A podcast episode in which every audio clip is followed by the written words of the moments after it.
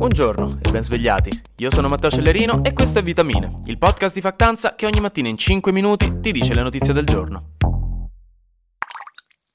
Oh, altro giorno, altro decreto sui migranti. Ormai non si parla d'altro. È diventato quel gossip successo a scuola dove quel figlio di quella famiglia aveva fatto quella cosa e non si era parlato d'altro in paese per settimane, visto che oggettivamente non c'era nient'altro di cui parlare davvero al bar, ma almeno ha tenuto tutti intrattenuti per un po', tranne il ragazzo in questione che dovette cambiare scuola iniziando ad andare in quella del paese vicino per la vergogna sociale, poverino. Il governo ieri sera ha approvato un altro decreto sui migranti per provare ad arginare l'emergenza.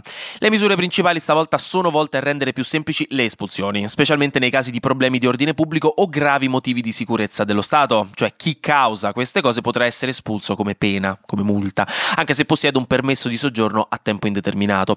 Mentre la questione più particolare e interessante è quella sui minorenni, o su quelli che si definiscono tali, perché evidentemente c'è un pattern di migranti, o almeno secondo il governo, c'è un pattern di migranti che arrivano e dichiarano di essere minorenni ai controlli, perché non avendo i documenti e ricevendo i minorenni delle tutele maggiori rispetto agli adulti quando arrivano, diciamo che ha anche senso dire di avere un paio d'anni in meno se questo può significare salvarsi la vita.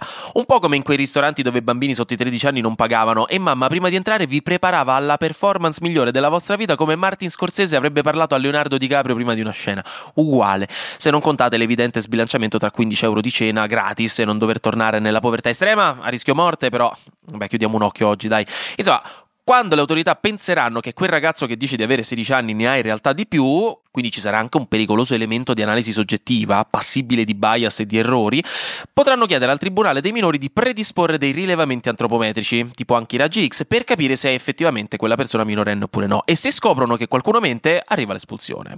Oltre a questo, il decreto stabilirà un aiuto di 400 membri delle forze militari in più per controllare le stazioni, nel programma Strade Sicure, e proverà a dare una mano ai centri di accoglienza e agli hotspot, stabilendo che in casi di sovraffollamento ci potranno essere misure straordinarie per aiutare la situazione come per esempio usare strutture anche delle capitanerie di porto e della guardia costiera. E molte strutture, tra l'altro, non dovranno pagare la tassa sui rifiuti, per esempio.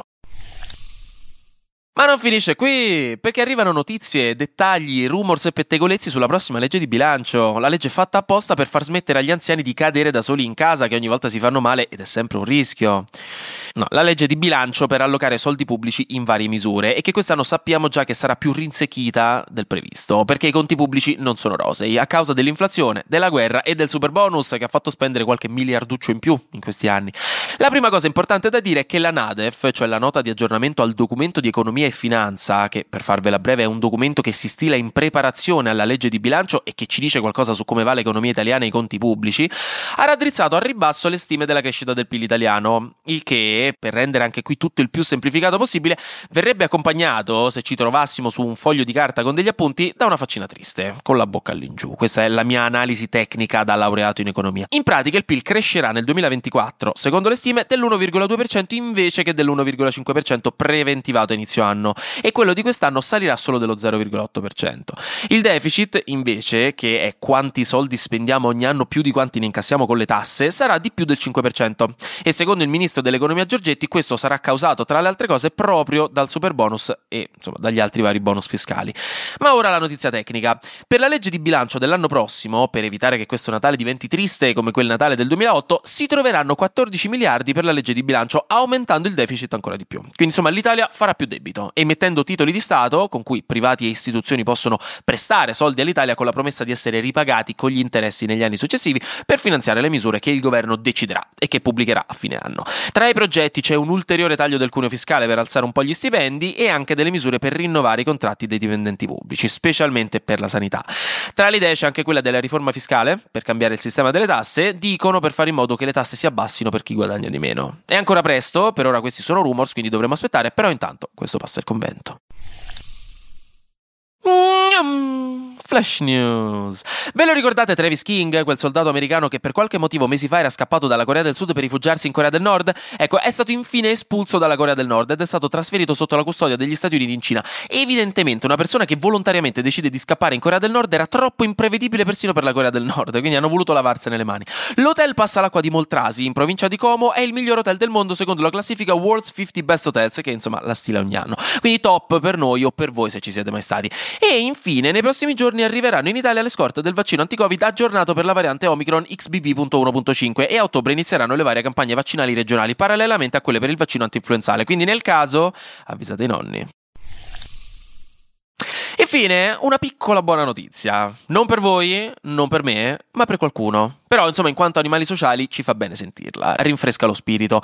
In pratica, dei poveracci che lavoravano sulla Stazione Spaziale Internazionale, quindi insomma, stiamo parlando di spazio, di stelle, di buchi neri, quelle cose lì, sono finalmente tornati sulla Terra dopo più di un anno passato nello spazio in maniera forzata. In pratica, un astronauta americano e due russi sono rimasti sulla Stazione Spaziale Internazionale più del doppio di quanto avrebbero dovuto, a causa di un pezzo di cosiddetta space junk, immondizia spaziale che si trova nell'orbita terrestre, tendenzialmente sono resti di satelliti o comunque oggetti umani che possono volare a velocità ragguardevoli.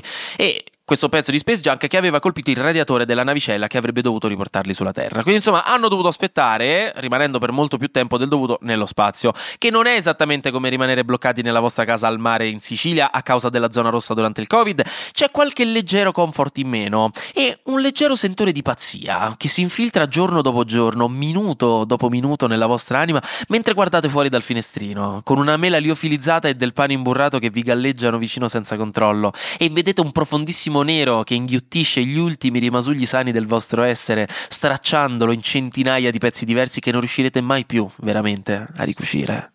Ecco, tutto questo per dire che quei poveracci non se la sono passata bene a rimanere bloccati nello spazio, però ora tutto a posto, sono tornati sulla Terra con una navicella Soyuz che è atterrata in Kazakistan. E l'astronauta americano Rubio ha fatto il record americano per più giorni in orbita in un singolo viaggio, quindi insomma ha vinto anche lui qualcosa, de che si lamenta.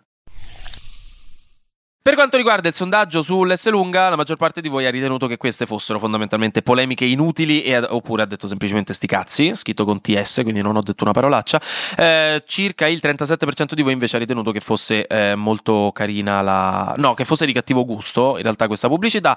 Eh, tra le due risposte che mi sono piaciute di più in realtà ci sono quelle che hanno detto che alla fine ha vinto S lunga perché si sta parlando di lei, cioè fondamentalmente bene o male perché se ne parli in effetti è vero. Alla fine non è una di quelle pubblicità per cui si verrà cancellata cancellati dalla cancel culture, eh, ma eh, si è parlato tanto di Esselunga, quindi alla fine ha vinto Esselunga. E quindi niente, questo è un po' il, il, recap della cosa. Se il reparto marketing dell'Esselunga ci vuole chiamare per la prossima pubblicità, eh, noi siamo qui, anzi gli facciamo pure... Poi, poi, condivido con voi le commissioni eventualmente. E per il resto, anche oggi, grazie per aver ascoltato. Vitamine. Noi ci sentiamo domani, perché sarà successo di sicuro qualcosa di nuovo e io avrò ancora qualcos'altro da dirvi. Buona giornata e buon giovedì.